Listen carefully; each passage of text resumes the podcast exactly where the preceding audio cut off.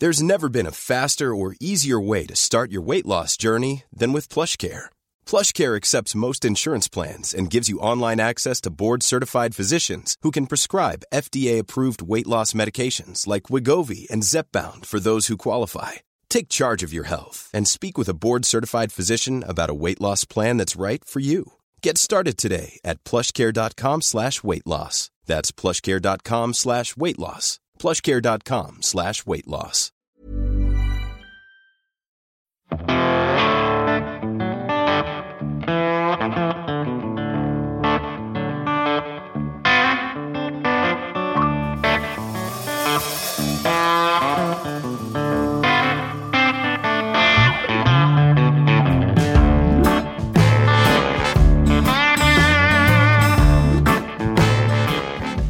Hello, fellow music nerds. Welcome back to Music Makers and Soul Shakers. I'm your host, Steve Dawson, coming to you from the Henhouse Studio in Nashville, Tennessee.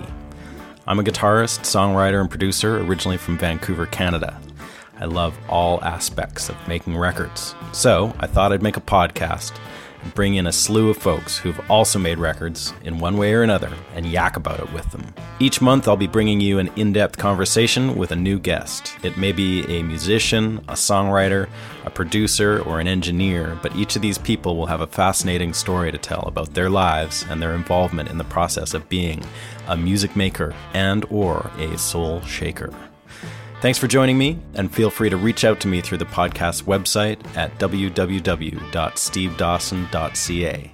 And now, here's another episode of Music Makers and Soul Shakers.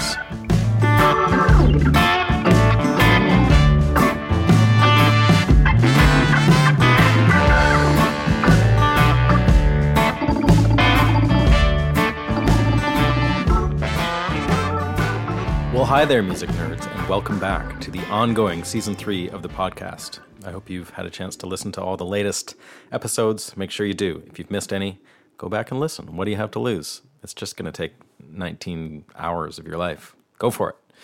My guest this month is the great harmonica player, best known for his work with Willie Nelson since the early 1970s, Mr. Mickey Raphael. All episodes of this podcast are brought to you from the Hen House Studio, just south of Nashville, Tennessee. It's my own place where I work recording and producing for bands and solo artists from all over the world. If you're in need of a recording or mixing facility or some tracks for your next project, feel free to check it out at thehenhousestudio.com. And you're always welcome to drop me a line about working together on your music, or if you'd like to comment on the podcast, feel free to reach out and contact me at steve at thehenhousestudio.com. Now, on to this month's episode. First off, let me just give you a quick disclaimer regarding the audio quality. I try to get these shows sounding as good as I possibly can, but Mickey was on a cell phone somewhere on tour with Willie Nelson, and I'm kind of at the mercy of his cell reception. So there's some dropouts and noise and weird, um, you know, digital nonsense, but hopefully you can just roll with it. All right, with that out of the way, Mickey Raphael. He is a spectacular harmonica player and one of the most consistently working ones on the planet. He's held down the harmonica chair in Willie Nelson's family band since 1973. It was one of, really one of those situations where he was sitting in with the band one night, and then about 45 years later, he has safely assumed that he's in the band. We'll get into how that happened and lots more here today. Uh, Mickey's also an active session musician. He's played with an incredible list of performers, including Jason Isbell, Emmylou Harris, Townes Van Zandt, Tom Morello, Calexico, Bob Dylan, Ray Charles, etc., etc., etc. Oh, and when he has time off from uh, Willie these days, he hops on the Chris Stapleton tour bus and plays with those guys. Busy dude. Mickey is an incredibly versatile and expressive player, and it was a real joy to speak with him about his approach to the instrument, sessions with Willie Nelson, including some of the great records like Stardust and Teatro, some of my favorite Willie records, Redheaded Stranger, uh, Life on the Road with Willie, and lots more. You can check out Mickey's website at mickeyraphael.com. You can see some cool videos there and find out where he'll be performing with Willie Nelson, Chris Stapleton, or whoever he may be playing with. My conversation with Mickey Raphael is coming up in just a minute. All right, now we need to take care of just a little bit of business before we get going. I want to tell you how you can get behind the show and support it. There's a bunch of ways to do it. Go to iTunes, subscribe, leave a comment, a good comment preferably, and spread the word. Tell all your friends. Uh, you can also financially support the podcast with a one time donation, which is great, or by contributing monthly through our Patreon site. All that information is on my website at stevedawson.ca. You go to the podcast page, and right at the top are the two ways to contribute to the show. So if you want to consider doing that, that's a big help. Uh, also, this year we have t shirts and maybe some other swag a little bit later as the season progresses. That's also at the same website, stevedawson.ca, podcast page. It's all right there at the top. Any of those ways that you feel inclined to help out the show would be greatly appreciated. And lastly, a word from this week's sponsors, Union Tube and Transistor. They have some new products coming down the line. First of all, they're doing a killer new guitar signal splitter called the GBX95. It allows you to split your guitar to up to 6 amps plus a DI, which is actually way harder to do than it should be. Very handy for recording multiple guitar amps. Next, they're about to release their 343 guitar amp. It features a very unique 10 and 12 inch speaker switching feature. You can run one or both speakers for tonal options. And finally, their lab compressor pedal is a little optical compressor and is killer both in front of a guitar amp or as a piece of outboard studio gear. I use one pretty much all the time. Head on over to uniontone.com to find out more. All right, then, let's do this. Here is this month's episode of Music Makers and Soul Shakers. Maybe we could start by talking just a little bit about how uh, how you got into playing harp in the first place. Like I know you grew up in Dallas, and um, you were sort of playing around the, the the, folk scene there and, and stuff. And uh, just wondering about some of your your early experiences playing music and and uh, you know what got you into playing harmonica in the first place. And I mean, the first harmonica player. Well, my a friend of my dad's had a harmonica when I was growing up and gave me my first harmonica.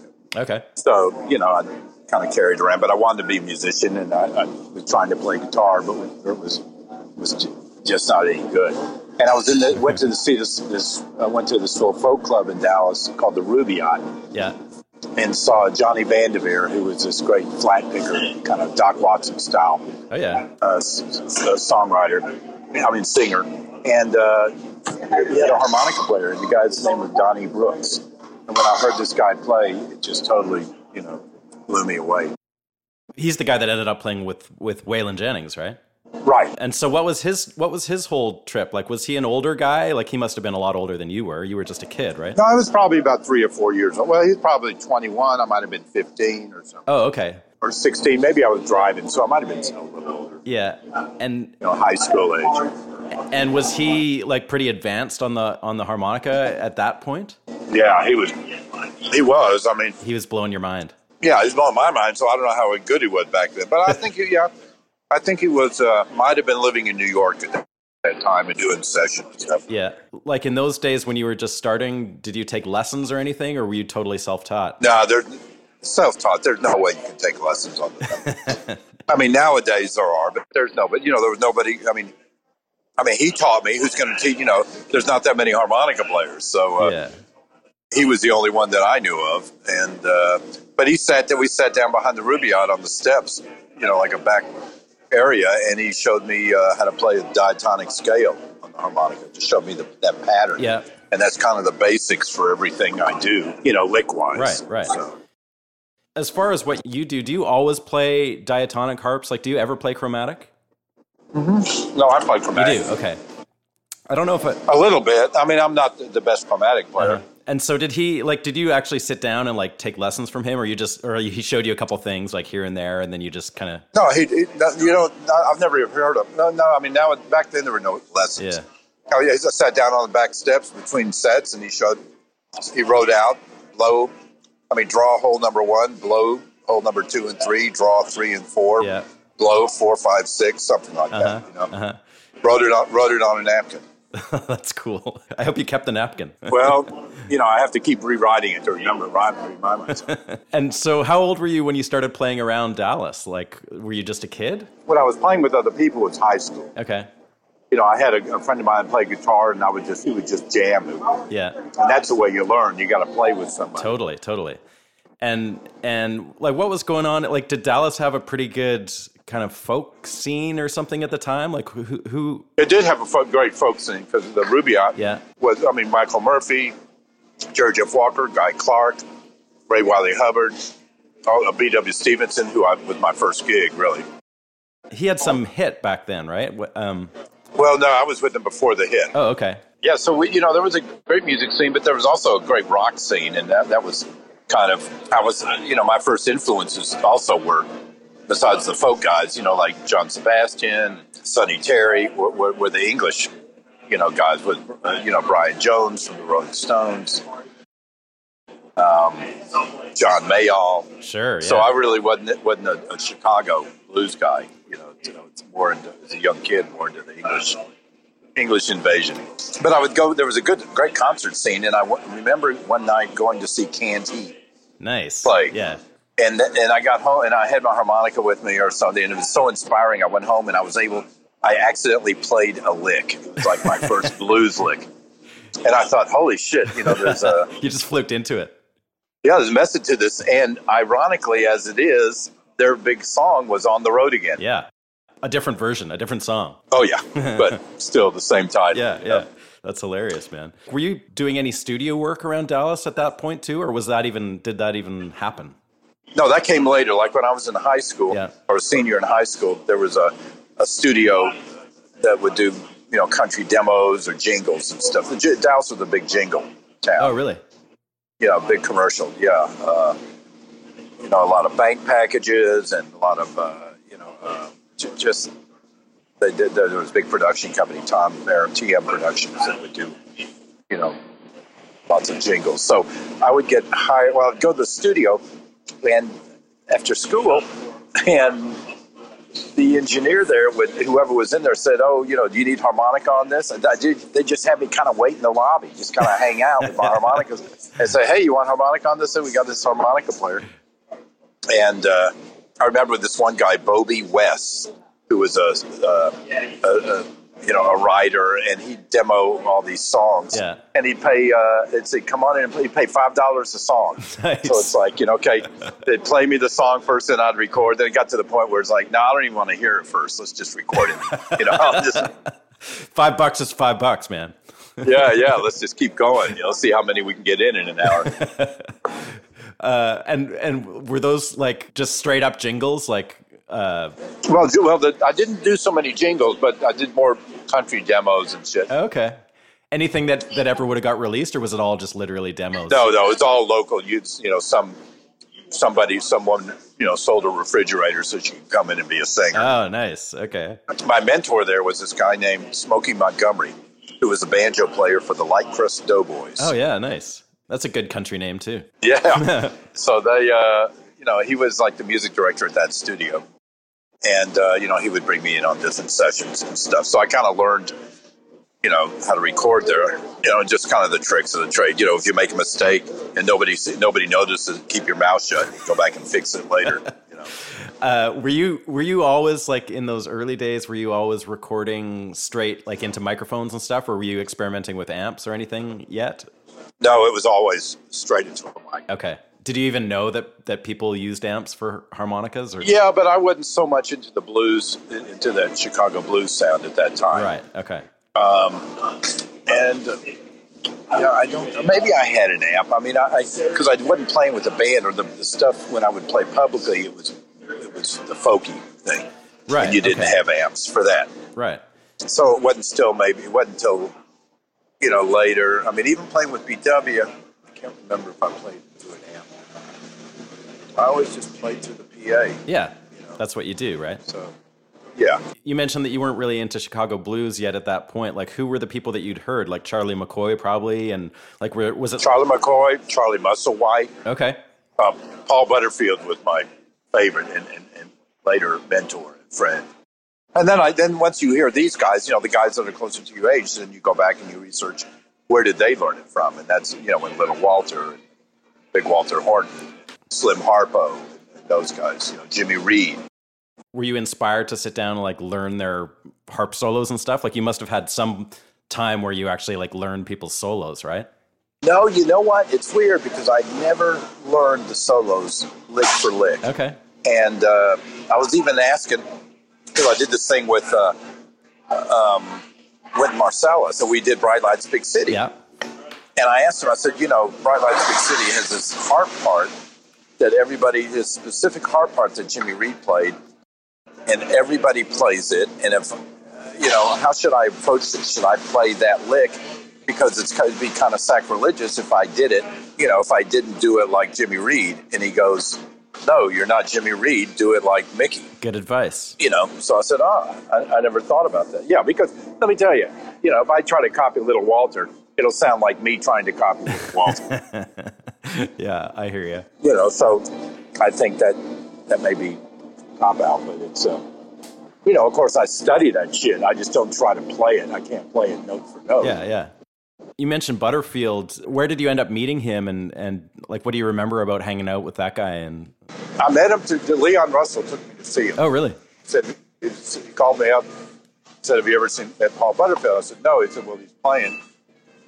I was living in L.A. at the time, so he's playing at the Roxy with Ringo and Gary Busey, who's a friend of mine, and Rick Danko. Wow. Oh no, he wa- he wasn't playing with Ringo, but Ringo was there. So um, Leon came out, drove out in his pickup truck, picked me up. We went down to the Roxy, and he introduced me to Butter, and I was just so you know, told oh you know in love with his playing. You're just a monster, just amazing. And then uh, didn't hang with him then, but then maybe a couple of years later, I get a call. Remember how we hooked up. He called me or something and said, "Hey, I hear you're in New York. Let's hang." Nice. So I said, "Sure." You know, so of course I was a nervous wreck stuff. was he pretty intimidating, or was he just a a, a no, nice he guy? was. You know, to other harmonica. Thing was, I knew him for a couple of years, Uh-huh. and and I never said I was a harmonica player. Oh, really? So I think he, when he figured it out, I think, I think he respected the fact. He said every young harp player out there is trying to duel him, you know. And I kind of knew, you know, but he really kind of took me under his wing. And so in this, we met in New York, and I took him to. At that time, our manager managed Miles Davis, so I was, I was going to uh, Miles' 60th birthday party in New York, and, my- and I brought Butterfield with me. Crazy. And afterwards, we're just walking the streets. We're, we're walking back to my hotel, and it's like two in the morning or something, and we're playing harp, you know, just walking, playing. And he's kind of showing me some stuff, kind of not really just showing me what to play, kind of telling me what not to play. You know, like don't ever end a lick on that note, that kind of. thing. Okay.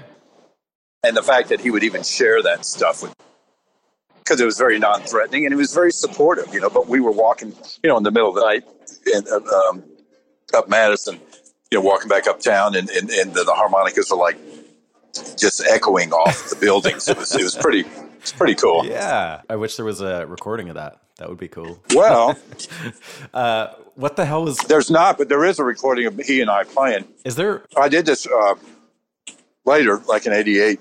These guys, these friends of mine, had an independent label, and uh, what it was was we just turned on the tape machine and me and a keyboard player, and we just made up songs and cut this album all instrumental. But Butter came by the studio one day, and we uh, just recorded it. He and I just playing off each other. Oh man, is that out? Did that get released? Well, yeah, it, it got released in '88. It was called uh, "Hand to Mouth," and that's that, that's you can get it on iTunes. Okay. and that's actually the name of the song that uh, Butter and I cut. That must have been a bit of a thrill then. Uh huh. He was he was in fine form up up through that time, or was he like?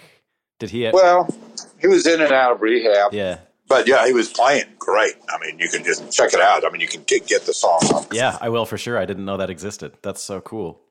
Um, can I ask you what the hell Miles Davis's 60th birthday party was like? Well, it was in a, you know, it was in some space in New York, and I think there was a VJ from MTV there and something. oh, but I'd met uh, Peter Wolf, Oh yeah, and who I'm a big fan of, who I just actually spoke with yesterday, and I love his harp playing. yeah, he's great, isn't he? Yeah, and he's been a good friend throughout the years. So I'm sure you've talked about this a million times, but I'd I'd love to hear about how you first hooked up with with Willie. Uh, I know it's it was sort of a, a classic right place at the right time scenario. Can you just tell me a bit about how that happened? Yeah, totally. Well, I got a call from Coach Royal, who was the coach of the University of Texas football team, and a friend of Willie's and a real patron of the arts. You know, real supporter, patron of he was the patron saint of Texas musicians, I'd say. And he said, "Hey, we're having a little picking party after the game this weekend. I'd like to meet you. If you're around, come bring some of your harmonicas." Nice. You know, and we'll play. And I did. And he's, Willie was there, who I did not know. Um, like you'd never heard of him, or you didn't know personally. Well, I, you know, I because BW was on, uh, because BW was on uh, um, RCA. I, would had a chance to go into the locker and get whatever albums I wanted. Okay. Um, there was a Willie record called Willie and Family, and it was all these, all his family and everybody on a. Uh, on his farm at Ridgetop, and it was such a weird picture. I took the album, so I was familiar. I listened to it. I was familiar with it. So I was kind of familiar with Willie, but I didn't know anything about his history. So then, you know, I meet him, and I'm Charley Pride was there, who I had met before. My dad was an interior designer and had done some work with him, so I'd been over to his house, to Charlie's house. But I, I didn't grow up around country music. I didn't know that music at all. So hanging with with Willie and Charley Pride was no big deal. Well, Charlie, uh, you know, at that time, I mean, I'm sitting there on the floor, and the coach was like the biggest star in the room. Um, so, uh, but Willie, he played Nightlife and Funny How Time Slips Away. And I'm thinking, oh, I've heard these songs because I knew them from Ray Charles or Aretha, you know, or B.B. King. And I thought, oh, this is pretty cool. And Willie said, hey, if you ever if we're playing anywhere, uh, you know, come sit in with us. So I thought, hey, this would be cool. You know, I'm a 19, 20 year old, you know, Jewish kid in Dallas with a big afro, you know, or, uh, you know, uh, would be fun to play with a country band. Yeah. And so I went and sat in with them. They were playing a, a benefit in a high school gymnasium in Dallas. Yeah, in uh, south of Dallas, Lancaster. Okay. So it was like in the gym, and I drove down there, went into play, and I didn't know any of the songs, you know. Even and, and it was mainly a dance, so we would play Fraulein four or five times a night because it was a two song you could two step to, you know, you could dance to, and people would come up and request these songs, and we were playing a dance and after that, we went to a truck stop afterwards, uh, you know, for breakfast, which every band does usually. You know, it's like um, when you're traveling at night. And we went in for our chicken fried steak, obligatory chicken fried steak at one in the morning. Sure. And I'm getting ready to leave, and I thought, shit, I'll have one more cup of coffee. And that last cup of coffee, Willie says, hey, we're going to New York in a couple of months. Why don't you go with us? And he was going to play Max's Kansas City, Wicked. which was a punk club in New York that Waylon yeah. had played but uh, you know the Blondie, I think it's gotten one of their starts there. That would have been much later, right? Like that, that the punk scene wasn't happening yet, was it? Or what year are you talking about here? No, no, uh, um, no. This was seventy three. Right. So okay. yeah. Um, so this was, and also this was, I think, like November, December of seventy two. Okay. So I started sitting in with it, just showing up on weekends to try to learn the band, the music, and stuff. Uh-huh. And then I ended up leaving BW and coming on weekends to sit in with Willie. So you know, there's a story that uh, where Willie asked Paul, "What are we paying Mickey?" And Paul says, "We're not paying him anything. He's just coming to sit in." And says, "Well, double his salary." and now you're tripled. Yeah, yeah. I got to ask him again. uh, that's crazy. So you just you just kind of were there and you never left. Yeah, that, that's what I tell people. I said I, ne- I was never hired, but I was never officially hired. But then I was never asked to leave. So Perfect.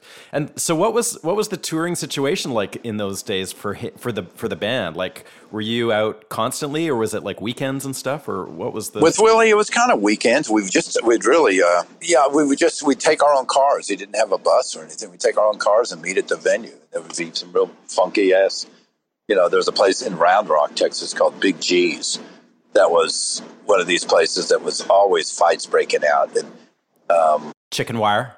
Yep. Well, it didn't have the chicken wire, but it was one of those places, probably after the chicken wire phase, but it needed it. And I would wait in my car till Paul or Willie got there, and I'd walk in with them. You okay. Know? You know, and you had hippies and, and rednecks, and you know the armadillo was really big in Austin, uh-huh. and it you know you mix the the two, and I was definitely not you know a redneck, and uh, you know, but these were the joints we were playing. The, the, this club was not a place that young that hippies were hanging out like the armadillo. Right, I see. So, my particular look, you know. So in those days, like I know a lot of those Texas guys, and Willie included, spent a lot of time touring Texas. Like, is that something that were you guys traversing the state, or were you all over the country? Yeah, we'd play all over. I mean, Willie, it got to where yeah, Willie left Nashville, moved to Texas, and it's like I'm and he, but he toured all over the country before and Europe. Mm-hmm. But it's like we're just going to come back and you know he uh, he got really popular in Texas, and it's like why uh, you know why be a, a, small dog? You, you know the Stones asked us to to, to, open up their world tour. Uh, in 73, 73 or 4, I forget what year. And really? I was thinking, great, that would be so cool. And Willie goes, no, you know, why be an opening act when we can be headlining here? But I mean, still back then we were just playing clubs and stuff at dance halls. So even so, even with Willie's history at that point of like being a killer songwriter, there was the crowds weren't that big. No, because he was known as a songwriter, not a singer, really. Okay. So okay. they were small. You know, it was a kind of a niche market there. The people that no, and they weren't coming for to hear his necessarily. I mean, some were coming to hear the songs, but other were coming because he was we because they wanted to dance. Right. And we played country music. So he did. He turned the Stones down. He didn't do the tour. No, we didn't do the tour. That's hilarious. I hate. I've hate. I hate him to this day.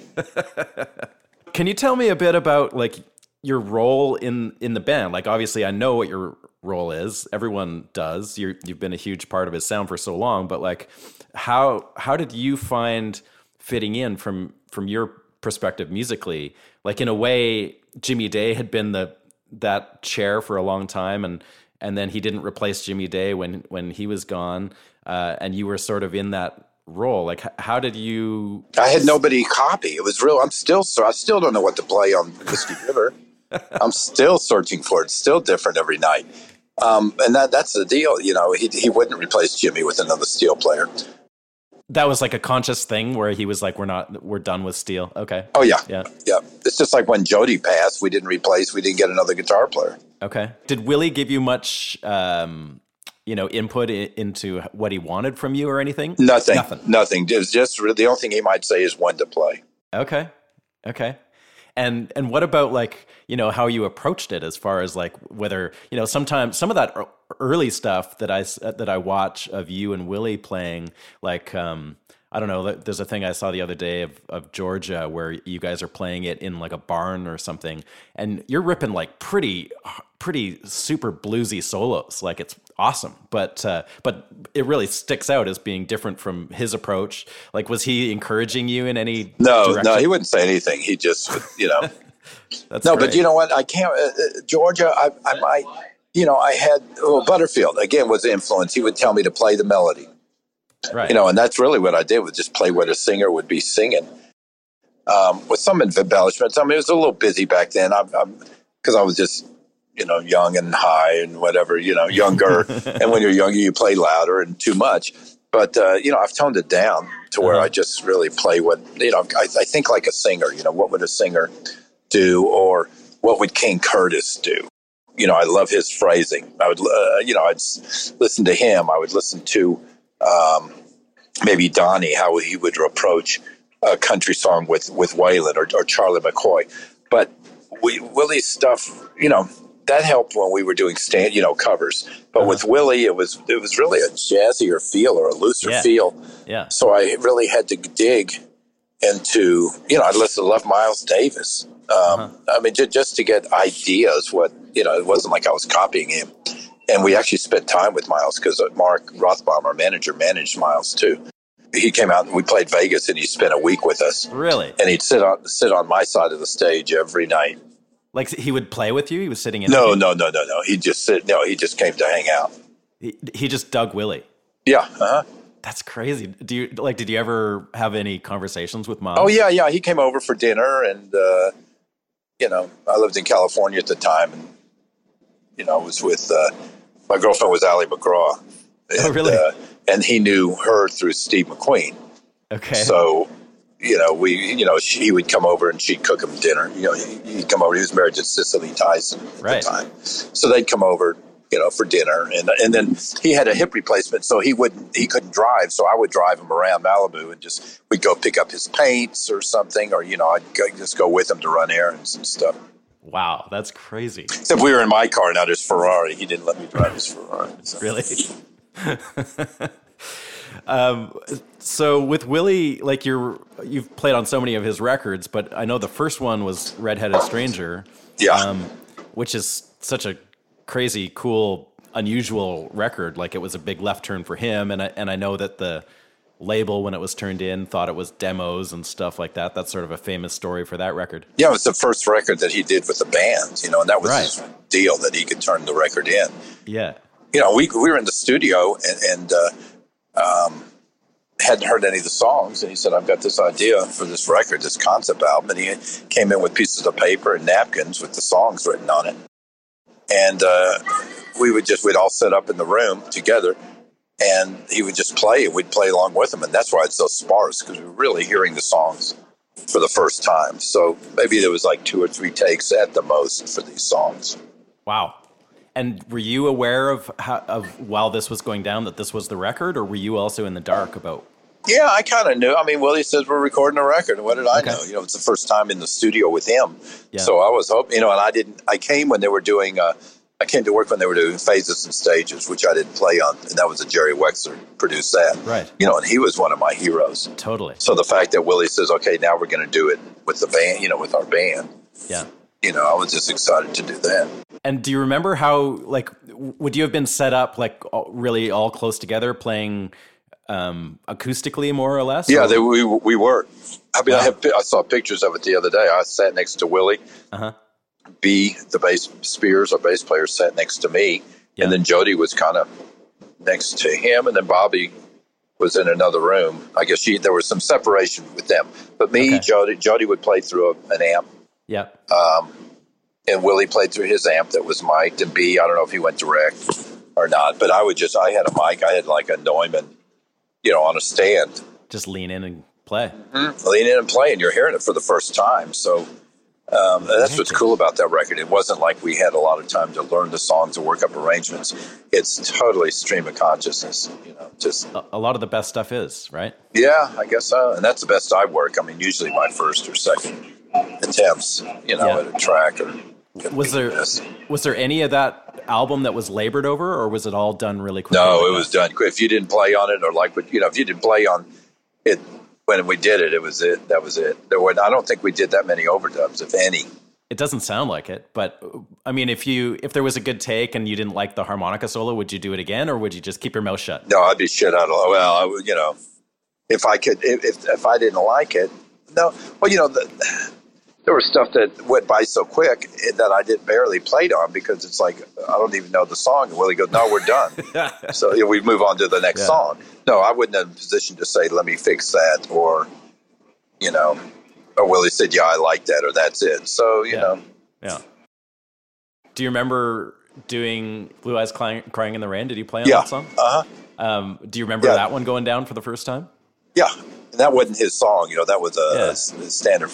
Um, but yeah, because I played the echo, that echo harp, the thing that sounds right. like an accordion. Yeah, yeah. So tell me about like from musically, from your point of view, you were coming from like rock and blues sort of country background, but with Willie, like a lot of the tunes are pretty complicated. You know, there's a lot of jazz oriented changes. Uh, Yeah. how did how were you? And you weren't a, a trained musician, so how were you navigating the musical end of things? You know, I would do everything by ear, and if, if I physically didn't have the notes or the changes, I wouldn't play. Okay. You know, I would just stay. If I didn't know what to do, I would lay out. Um, yeah, I would just keep it simple, or I would play. You know, play a pad. You know, I wouldn't. Uh, um, you know, that's why that echo harp, that double reed Yeah. thing. Uh, Blue Eyes Crying in the Rain. Willie takes the solo, but that's all you need. You know, I just played a little coloring underneath it with that uh, thing. But yeah, if there was something, you know, like Nightlife is a little complicated. Yeah. And but it's basically a blues song. Where it gets crazy is if it's changing. It, it's when we do standards. So you have to play a melody. You can't really improvise because most of the stuff with Willie I can improvise on. Uh-huh. But like if we're playing, you know, we just did the Sinatra record, the Sinatra covers. Yeah, I wanted to Or- ask you about that. Yeah. Yeah, so there was stuff. So I mean, M- Matt Rollings co-produced the record and arranged it, and so I mean, we're in, and he wants a particular harmonica part. It's written, you know, he writes it out, or he'll play, he'll sing it to me, or play it for me. Do you read music? Uh, you know, I can uh, not sight read, but if he writes a part out and it's on, you know, they, they wanted a, you know, I had to play it on chromatic harp because Okay. they wanted me to follow a line that was already recorded, either with a, you know, they're going to put a horn line on there, there's a piano line that he wanted to me to follow the notes Yeah. you know, he wanted specific notes. But a lot of times I'll just go in like on my way, or a lot of the the uh, one for my baby is just improvised. but um, let's see, Summer Wind uh, and Foggy Day. Um, I can't remember any of the other songs and name titles, but if there's a specific line he wanted, you know, I had to play it as written. You know, but he would teach it to me, or we would figure it out. Yeah. You know, because maybe they were going to write a whole string chart to this uh, or a horn line to this particular lick. Okay. So that at, at, that point it wasn't improvised, and I have to have it. I'll write it. He'll write it out or tell me what the notes are, and then I'll write it in my own notation so I, I know where the notes are on the harmonica. You have a way of you have a way of notating for yourself. Yeah, I write hold number four blow. Okay. uh, so that actually that's something I was curious about. Like you and Willie have this like not a lot of um, talking about. It just happens kind of through Yeah. your magic way of doing things. Do are there producers that kind of try and get in the middle of that? Like, does that ever happen where you get somebody that sort of tries to interfere with the simplicity of, of what you guys are doing and tries to like overproduce that that interaction that you that you and Willie have together? No, no, nobody gets. No, they- they know they wouldn't be working with Willie if they first off they wouldn't tell Willie what to play. Yeah. Um, I'm open to suggestions, so our producer Buddy Cannon will just usually have me play a lot on a song, top to bottom, and then we'll pick and choose what we want to use. Okay. But uh, and he'll you know he'll get three or four uh, takes and uh, you know that we're happy with, and then just comp you know just pick the best pieces of it Yeah. uh, or the best take all the way through. So uh, with Willie, there's no, but nobody's telling us what to play, especially somebody outside.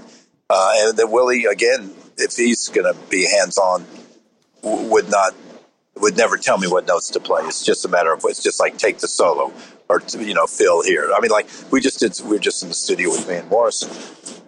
And my only real dialogue with Van was, you know, he said, just take take the second half of the solo. You know, nobody would tell me what to play unless, you know, unless we're playing a, a standard and they want you to play the melody or, Yeah. yeah. But they usually hire me. I mean, that, I, I'm hired because I guess of what you because. I, I know how to interpret the song. Now, if somebody has a specific idea or they want a particular line, you know, melodic line to be played, they can tell me that. Yeah. Yeah. You know, I'll tell them to go fuck themselves. You know? totally.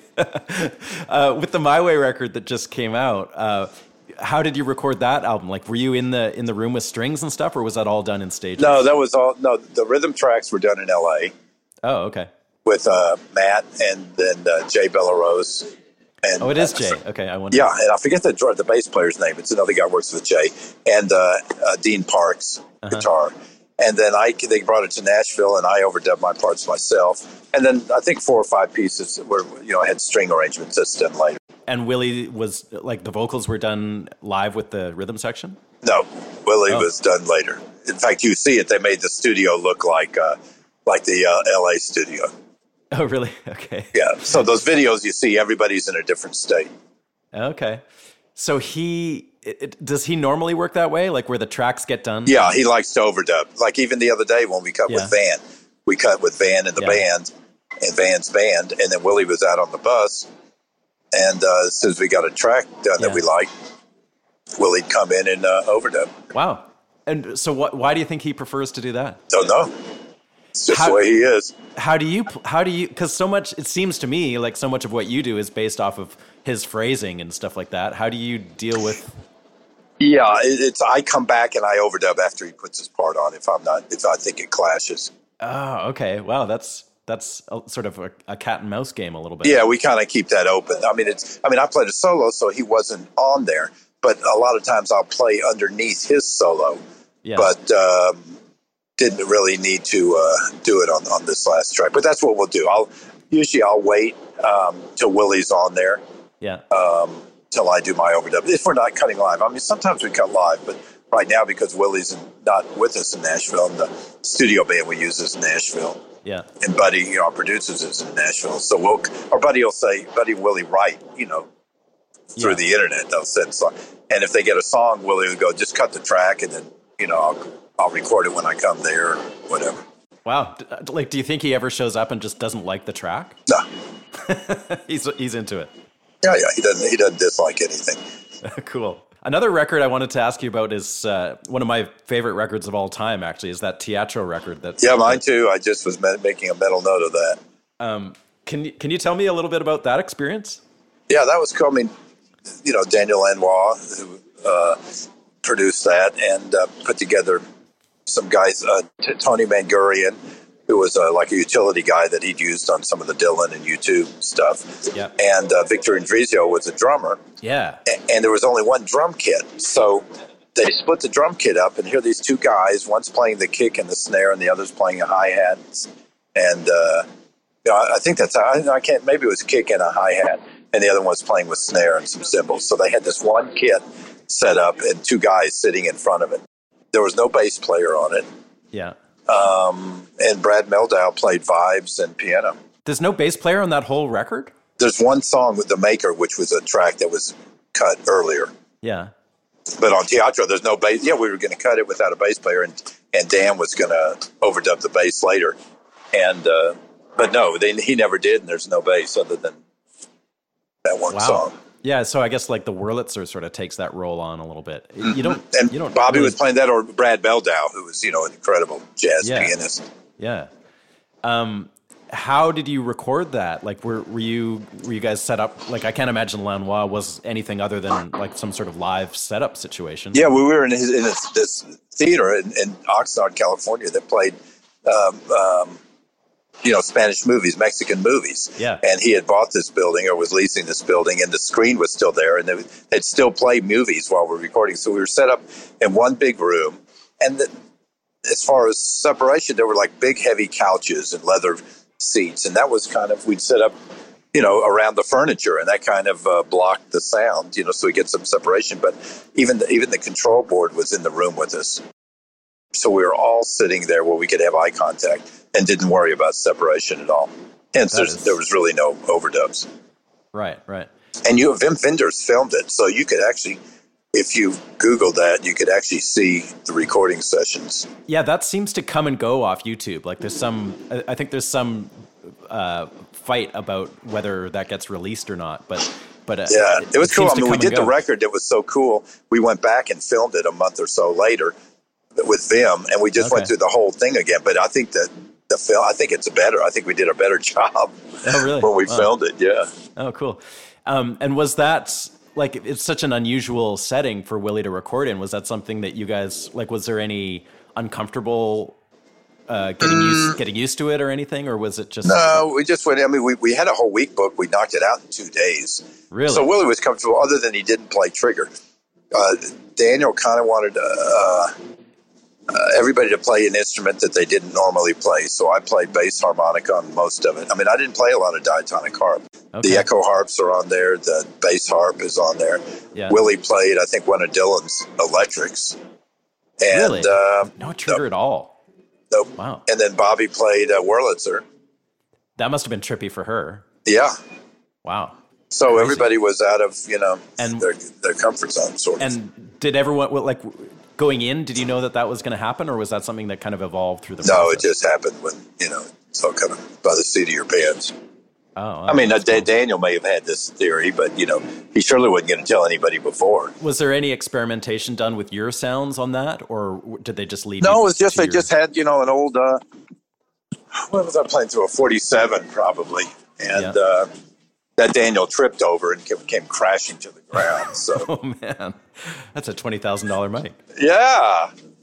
yeah, probably sounded better when he knocked it around. Yeah, maybe they weren't amping you in weird ways or anything like No, that. no, no, no, no. No. It was just all acoustic stuff. Okay. I, I, I don't really like using a lot of stuff. I just now re- started using a del- uh, an analog delay. Oh yeah, For You're a guitar time. player, right? Yeah, I am. Yeah, so I'm using that MF, that mini move uh, Yeah, those delay, cool. which I, I, I love it, uh, and it's got a little overdrive. But I go, I, I use a ribbon mic Yeah, into an AEA mic pre. like on stage. You mean you use a ribbon? So I use a ribbon. I use a, a Beyer M160 Oh, interesting. ribbon, and uh, into a, an AEA mic pre Yeah, that Wes Dooley turned me on to. yeah, those are cool. and Um, uh, go right into the PA with that, Yeah. and, and then go and I use that delay with, uh, with the overdrive. You just plug the you plug the ribbon mic into the delay pedal, or how do you do that? Um, I don't know how they've got it set up. Obviously, I don't have to plug it in, but uh, the ribbon mic goes into the into the pre, and then out of the pre, probably into the delay, and then into the DI. No amps though. Well, I have an amp on stage. We go out of the pre, into an amp on stage, but it's not mic'd. Because my sound is really, I mean, I'm getting a really fat sound with Yeah. my rig without the mic. I mean, without the amp. And uh, I've been working with Chris Stapleton when I'm not working with Willie, and they wanted to try an amp sound. So Uh-huh. we might, you know, we A/B my rig with an with an amp, playing just Right. into an amp, and it sounded better. And even uh, Alexander Dumble came out the other day Really? into LA. And you know, I told him, I said, "Look, man, I'm not really an amp guy, but I appreciate what you do.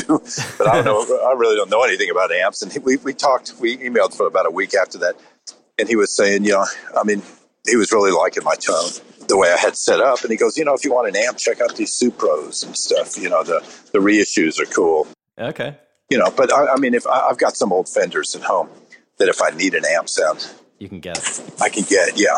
Yeah, yeah. So, but I really don't know that world. I mean, I don't know speakers, I don't know tubes and stuff, but I got some really cool, you know, 50s, you know, bet. tweed fenders. So Yeah. I just don't have a place to use them yet. You know, I mean, if I have a session and I need them, which I don't get, I don't use them that much in the studio. With Stapleton, we did, but I used this little thing called a lunchbox. It was like a six inch speaker. They- We used that on the Traveler record. Oh, cool. Okay, so it's sort of gnarly sounding. Uh huh. You know, if I had played, you know, I'd, I'd love an AC30 if I played in a loud band, you know. Right, right. You played on uh, Traveler. Like, were you live in the studio with the band? With No, that was overdub. okay, um, working with Dave Cobb on that. Uh huh. Nice. And and how do you like working with those guys?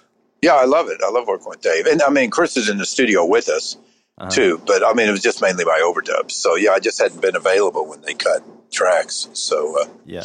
Can you just tell me a little bit about the like the classic? You know, you've you've been playing with Willie for so long, but like you know, in the late '70s, early '80s, there was you know that sort of the classic lineup was really in in full force with Paul English and Paul's still playing with you, right? he is. He's still out with us. Yeah. Uh-huh. Yeah. Um, and Grady Martin was with you for a while, and and Yeah, and talk about Grady. You know, I, I I'd met Eric Clapton. He'd come to our show, and I said, you know, do you want to do you want me to take you to meet Willie? And he says, no, I want to meet Grady. and I thought, really, fuck. You know, I, I didn't understand the uh, intensity. I mean, the, the you know how amazing great he was. I mean, he was amazing to watch every night, but I really wasn't aware of his history. really, you didn't, You know, until like no, because I wasn't a guitar guy. You know, so I Uh-huh. was watching harmonica players. You know, but Yeah. or did I know cut history of country music? You know, so I mean, Grady was with us for ten years, so I I learned. But when he first started playing, he was you just a guy. he was just a guy that you know, and he was very quiet. He always stood in the back and never pushed himself out. You know, but he did give me the, the best advice anybody's ever said about Which playing. was, which was what? he'd glare at me and he'd say, "Man," he said, "smoke a cigarette." He said, "Take that damn thing out of your mouth. You play too much." Really? yeah, and then Charlie McCoy told me he told him the same thing about ten years before. it's his thing with harmonica play. Yeah, maybe he just, well- maybe he just didn't like harmonica. No, you just know we're true. We do, we play too damn much. You know, it was it was so true. I said, "Grady, why didn't you tell me that like ten years ago?" Yeah. So he was with the band for 10 years. That's crazy. Because I, I know in the in the studio, I've talked to people that worked with him, you know, back in the heyday of, you know, Charlie McCoy, one of them. But um, he he was an overbearing presence in the studio. But on but on stage Yeah. with Willie, he was just kind of a chill guy in the back. Chill guy in the back. That's right. Did he play like was he playing a lot of leads and stuff back then, or like He would did- take solos. Yeah, I mean, he would take solos on Stardust, but he would just play like diamonds. He would just play chords and stuff. Yeah, then when he would take a solo, especially like on Stardust, it was amazing. So he left the band eventually, or did did he die? Is that what happened? Yeah, he died. I mean, he, Yeah. yeah. he he retired and then he died. And there was no talk of replacing him. There was there ever No. another guitar player? No, because we didn't. We, we we were there. He was there for being Grady. He wasn't there because we needed a guitar player. Okay, so Willie just liked the hang. Yeah, and, and we liked what he played, but uh, who are you going to replace him with? You know, Grady Martin. I mean, uh, Reggie Young wasn't available, and you know, it was like uh, I mean, it was a personality. You know, it, it was Grady Martin. It wasn't our guitar player. Right. All you need is Willie and that guitar. So Yeah, man. everything else is just kind of icing on the cake. So it's not like if I leave, they're not going to replace it with another harmonica player. You know, right, right. um, you know, you want you want sprinkles on that thing, or you want strawberries. You know. How often are you touring these days? Like, are you doing like 100, 200 gigs a year? What's No, what's with Willie, we'll like? probably do 80 dates. Uh-huh. and then uh, I've got another twenty that I'm doing with Stapleton. Okay. Dave Cobb's in the band right now, I guess. Uh-huh, Dave Cobb and his and then his fabulous rhythm section. Amazing. So you'll Yeah. just when Willie's off, you'll just hook up with those guys wherever They just go out on weekends. So when Willie's off, I, I do Thursday, Friday, Saturday with them. Oh wow, cool. So it seems like Willie's pretty pro- prolific these days too. Like he's churning out records. He can't. Yeah, second one in a year. That's crazy, man. Like wh- what? What's that process like? And like, do you talk? Do you know what's coming up as far as you know? Yeah, get know an idea of what he wants to do. You know, it's like he gets, you know, by the time we finish a record, it takes so many months to come out. He's already ready for, you know, by the time it comes out, he's over that record. You know, Yeah, he's ready yeah. to move on to the next one. Does he feel pressure to record or anything, or he just likes? No, he, he likes to, either he likes to do it or he doesn't. He wants to get in there and record all the time, or it's like, no, I don't want to do it. I don't want to do this anymore. Uh-huh. And I mean, we're his- not doing it for the label. Luckily, we're with Sony Legacy, and they put out stuff when we, they can. I mean, you know, it's it's it's they're pretty uh, you know accommodating to his whims. That's cool. They need to be. Yeah, and he Uh, likes to record. You know, I mean, he doesn't like the process necessarily, but he likes to have a record out. So it's not Okay. like he's going to go in and we're going to spend a month, you know, writing and re- recording in the studio. That's not it. You know, cut the track, and then I'll come in and I'll do my part. Wow, that's crazy. I didn't realize he did work that way. So even like Last Man Standing, going back like a year or two or whenever that was, that's a pretty loose and funky sounding record. I mean, it's a great rhythm section and stuff. But was that done the same way? Like all Yeah, Last Man done? Standing was uh, we cut the tracks without him. Yeah. I mean, there might have been. That's I can't remember if any of the songs he was there. Every once in a while, he'll be in town and we'll cut some tracks. I mean, usually it's like I want to sing on this song, but and uh, you know he'll, he'll write a song and want Yeah. it cut, and you know instead of bringing the studio guys down to, to, to Austin, we can just cut it easy in uh, in Nashville, and then Right. Buddy flies in with a hard drive, and you know because Willie's got a nice studio in Austin. Oh, right. Okay. So he just does it there at home and he's more comfortable. Mm-hmm. You've There's never been a faster or easier way to start your weight loss journey than with PlushCare. PlushCare accepts most insurance plans and gives you online access to board-certified physicians who can prescribe FDA-approved weight loss medications like Wegovy and Zepbound for those who qualify. Take charge of your health and speak with a board-certified physician about a weight loss plan that's right for you. Get started today at plushcare.com slash weight loss. That's plushcare.com slash weight loss. plushcare.com slash weight loss. Everyone knows therapy is great for solving problems, but getting therapy has its own problems too, like finding the right therapist, fitting into their schedule, and of course, the cost. Well, BetterHelp can solve those problems. It's totally online and built around your schedule. It's surprisingly affordable too. Connect with a credentialed therapist by phone, video, or online chat, all from the comfort of your home. Visit betterhelp.com to learn more and save 10% on your first month. That's BetterHelp H E L P. obviously done a lot of other things in your career. Um, there's that string of amazing Emmylou Harris r- records in the 70s that that you played on, like Quarter Moon and Luxury Liner. They're some of my favorite records too, and uh, just Yeah, mine too. Here, there, and everywhere is probably one of my favorite recordings of all time. yeah, yeah. And we recorded those in a house uh, in Beverly Hills with a mobile truck, with a mobile recording truck outside in the parking lot I'd heard about that. that lived there at the house. So yeah, it was Brian Ahern, her husband's uh, uh, truck, and there was a little overdub studio in the fr- in the nose of the truck. Uh-huh. And then the uh, the middle part portion was the uh, the Neve boards, and in the back were the Studer tape machines wow. and they ran all the cables in the house. So the drums were in the living room. Let's see. Uh, um, I think everybody was pretty much set up in the living room. I was set up in a shower, uh, in a shower stall Really? off the uh, off the main, you know, part of the house. Because house. it sounded cool. yeah, I recorded. Yeah, I recorded all Emmy Emmylou stuff on in a shower. That's crazy. Was that just like a sonic choice, or just because there was nowhere else for you to be? Yeah, both probably. but we liked the, the sound of that. And I used a electro voice, an RE20 microphone, you know, like one of the old radio mics, Uh-huh. Yeah. like the DJs used to Yeah, totally. And would those records have been done pretty live? Oh well, Emmy's stuff was overdubbed. I played. I well, I can't remember what was what. Some stuff I overdubbed, some was live. Mm-hmm. Uh, we cut Stardust in there, so that was all live. You mean Stardust, the Willie Nelson record? Uh huh. Oh, really? In that same house? Yeah, with Booker T. That's a cool record. I forgot about that one. Mm-hmm.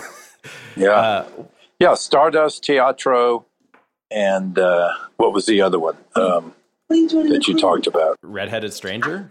Oh yeah, Redheaded Stranger, like my favorites, I guess. Um, But I do like this last one. Is it Last Man Standing? Yeah, because it's that song uh, "Something You Get Through" that I think is really beautiful. that is a good song. I saw some note about about you playing on a Motley Crue record. Is that as well? Is that true? Yeah, yeah. Smoking in the boys' room. Played on That's- that. Yeah, that's my solo on that. How the hell did that come about? You know, I got uh, a call from Tom Werman, who was producing them. I had played on the Blue Oyster Cult record previous to that, and he. This I was living in L.A. and he said, "Oh, they were doing this song, and I think Vince Neil, you know, the lead singer, was playing a little harmonica, but they he didn't really. The band didn't really like the solo he played on it, so they asked me if I'd come in and do it. They were all very nice. So I dealt with Tommy Uh-huh. mostly Yeah. who was very sweet in the studio. And this is their heyday, so it was pretty fucking crazy. Was it? But so I did the studio, the session, no, did the solo, and then Vince plays the very last lick on the song. You know, just kind of an ending thing. Uh-huh. And I think he got Heavy Metal Instrumentalist of the Year award for that.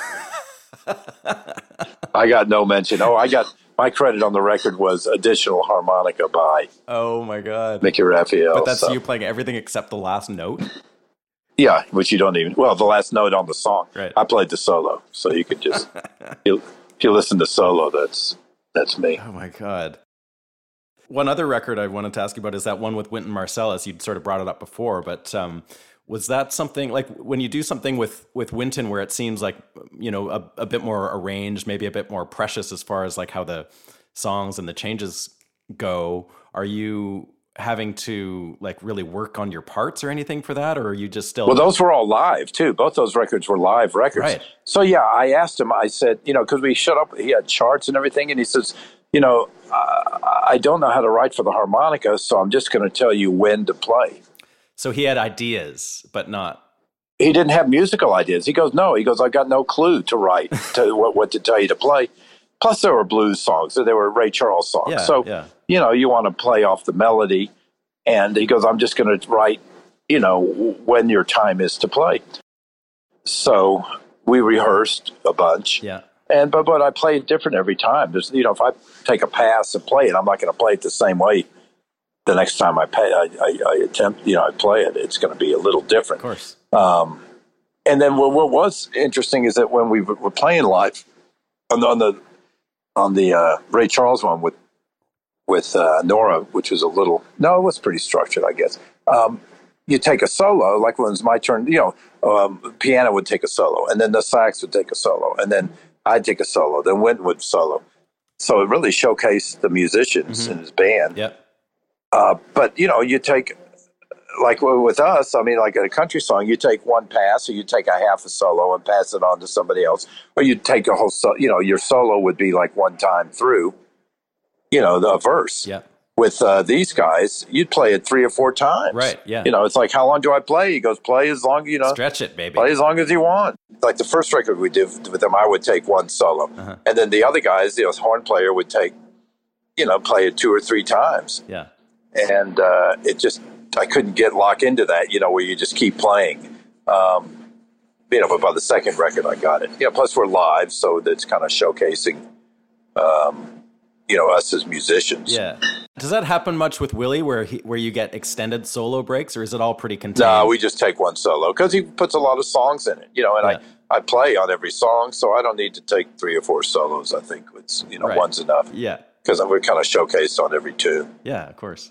I'm just curious about your your life on the road, like with that situation. Like I know you've been touring for years and years, and you mentioned like in the early days it was it was you guys driving your own cars, and uh, and I'm sure you've had a, a number of interesting touring vehicles over the years and things like that. But what is the what's the touring situation like now? Like, do you go out? Uh, are you all in a in a bus together? And and like, what's your what's your general day to day life like out on the road these days? Yeah, well, like right now, I'm on the road. I mean, we have three buses. Uh-huh. Willie and his sister uh, are in a bus, and his daughter and his wife Yeah, are in a bus, and then I'm on myself and Paul English, and uh, uh, our tour manager and our security guy, Uh-huh. and uh, Tom, who's a guitar tuner and piano tuner, Okay. are on my bus, and then uh, the crew guy. Then Kevin, the bass player, is on what we called the crew bus. It was really set up for smoking and non-smoking, Okay. so it's not like it's split crew and band. Right. But the buses go over early in the morning, Uh-huh. um, you know, for to set up, and then I usually head over, you know, at noon or three o'clock in the afternoon. Um, we don't do sound checks; our crew does our line checks for us. Okay. So there's no there's no sound checking at all. You, you're just walking. No, not not really. Yeah. No, especially now because we we're set up. It's a this outlaw festival. We go on last, so our gear goes in first, and they're line checking at nine a.m. Okay. you know, so Yeah. You don't need to be there. Um, are you doing night after night after night, or or does Willie need to have space in between gigs? No, there's space. I mean, we could, but it's just the way it's this tour set up. Is we uh, well, we did a one. We we've been doing weekends, but then we fill in the weeks. I mean, we did the Outlaw Festival, which is Sturgill, Willie, Tedeschi Trucks, Van Morrison, and us, and uh, Luke's band, Promise of the Real, Yeah. Willie's kid, Yeah. um, and Micah. So that's we're kind of doing that Friday, Saturday, Sunday, and then on Tuesday, last Tuesday, we did a gig with Van at uh, in New York at Forest Hills, um, you know, the tennis arena. So I mean, we go out for like this is a ten day, ten gig tour, and probably take two weeks. Okay. So we might work three days on and a day off or something. Or next week we're we're off. I go to New York Monday, Tuesday, Wednesday. We do uh, Colbert. We'll leave Thursday and to go to Boston, and then Friday, Saturday, Sunday we play. Okay. That's pretty. That's pretty heavy for for a guy that's in his 80s, man. Yeah, but you know he won't. You know you got to give him a, a day to rest, but not two. He doesn't want two days off Okay. That's cool. ever. Um, well, I don't want to keep you much longer, but um, I, I did wonder if you could maybe just tell me, like, I know throughout the years you've had like all these amazing touring buddies of his along for the ride, and you know people like Leon Russell and Kristofferson and Merle Haggard and stuff. I just wondered if you had any personal favorites uh, or, or any like good tales from the road of some of those people that have that have graced the buses over the years. Yeah, you know Roger Miller. Oh, yeah. was one that was uh, around, and we did a record with him. And I remember I picked him up at the airport and drove him out to the studio, and it was kind of a long drive. And you know, it's uh, I mean, I was a big fan of his, but I, I kind of I knew him too, so you know, I wasn't being too much of a fanboy. So you're driving, and some you know, if you don't have a lot to, say, we weren't really making just. Uh, you know, it's okay to be quiet, not to talk the whole time. And I knew he was tired, so I just kind of you know, we just drive and enjoy the Texas hill country. And then just out of the blue, he just says, You know, I give my right arm to be ambidextrous. I mean, that just came out of nowhere. And I thought, ah, this is, Sounds like one of his songs. yeah, this is going to be a fun day. The other guy that um, I know Willie was tight with, I don't know if you ever got a chance to hang out with him, was Sinatra. Like the whole new record is sort of a, a nod to the, all the Sinatra repertoire. Was he somebody that was around a lot, or did No, I don't think we, we played a gig with him. I mean, Willie didn't hang with him. They did a record, you know, they re- record Yeah, together. yeah. And, uh, you know, it was like a professional uh, relationship. And then we played his last gig ever, really? uh, a, a benefit, a fundraiser in Palm Springs. Uh huh. And we played, and then Sinatra played. So Willie talked, you know, Willie would talk to him, but, uh, you know, Sinatra wasn't, did, did not hang Uh-huh. Okay. whatsoever. Oh, okay.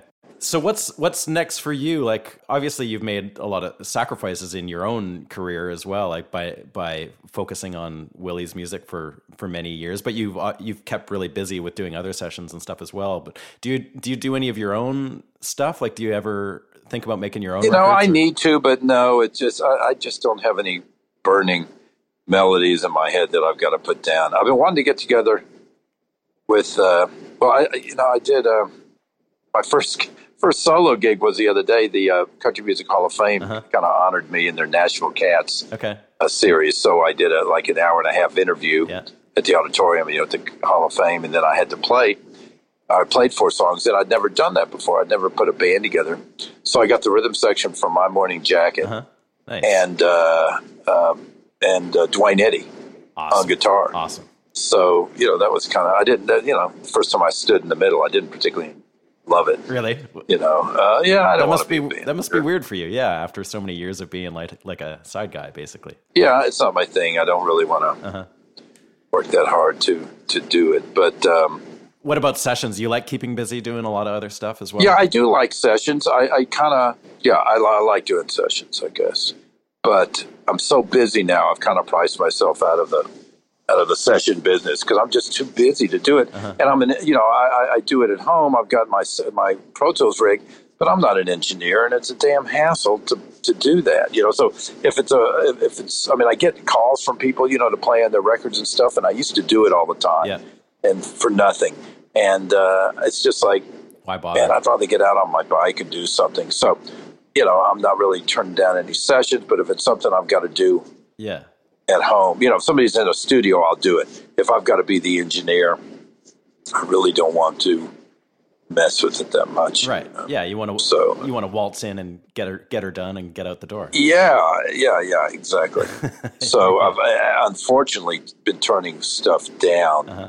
just because, uh, just because I want to, you know, I kind of overbooked myself on tour and I just need some downtime, Yeah. you know. And I'm not a quick engineer, you know, I'm not fast when I do this stuff. Right. So, uh, Yeah. you know, it takes me longer to set my set up my Pro Tools rig and set, I mean, set up the computer. But I'm getting ready to score a film with uh, Really. Mark, Mark Orton, who did who scored uh, Nebraska. Right. Uh, what's that all about? Do you know anything about the? Well, film? yeah, it's about a, a, a doctor, a research scientist at MD Anderson that uh, his team discovered the, or is, it's the last, the most recent protocol for uh, uh, melanoma, and he's been up for the, you know, there's rumors that he's getting the Nobel Prize in medicine. His name's uh, Jim Allison. So he's a research scientist at MD Anderson, and uh, he was on the cover of Texas Monthly a big story about him, feature story recently, and they said this may be the guy to discover the cure for cancer. So it's a doc on him, and he's actually a harmonica player. He comes out and sits in with us periodically. Oh, really? Yeah, whenever we're in, you know, the Houston area or something. Okay. And So he's a real interesting guy, and uh, company that does documentaries is, you know, hired me to uh, score this film. Great. and how do you approach the scoring process? Do you? I don't know. I, I hired a real composer. You did. I, yeah, I went to my friend Mark and I said, "Hey, I got this gig." Yeah. I said, "If I if I bring you this job, can we do it together?" And you know what you're doing, but you know it's about the harmonica. So Score it. Um, do it. yeah, yeah. So I mean, he'll he'll talk me through it. I mean, I'll have to look at the film, and I have I got an engineer that I'll sit with that, that'll you know, so I don't have to do everything. But I mean, so a lot of it I'll do from the road. You're sort of set up to do that on the bus or Yeah, whatever. he'll set me up the first time with it with the movie. Yeah. You know, so I can do it on my laptop, and I'll have somebody, so I really don't have to worry about you know uh, how, how it's done. Um, I mean, I got basic recording skills, but you know, I had never worked with film before, so Well, especially when you're trying to trying to do something creative like that, it's the last thing you want to be. yeah, I think around so. with. I think it's better. Yeah. Yeah. So we'll do that, and then uh, just send ideas back and forth to each other, Yeah, and uh, make it happen.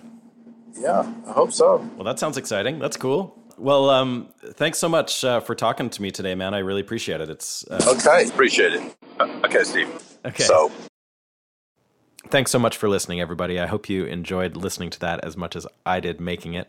Thanks for rolling with the crappy audio quality.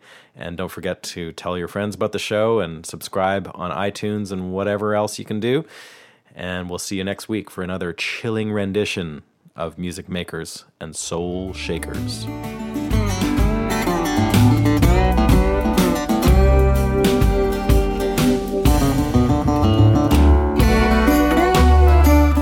Thank you for listening, everybody. The Music Makers and Soul Shakers podcast was recorded in Nashville, Tennessee at the Hen House Studio.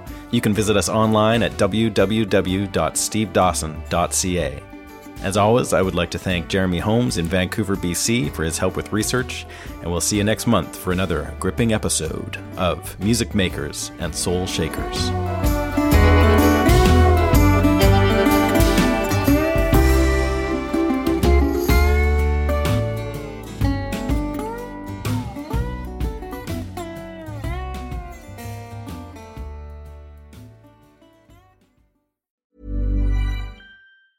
Planning for your next trip?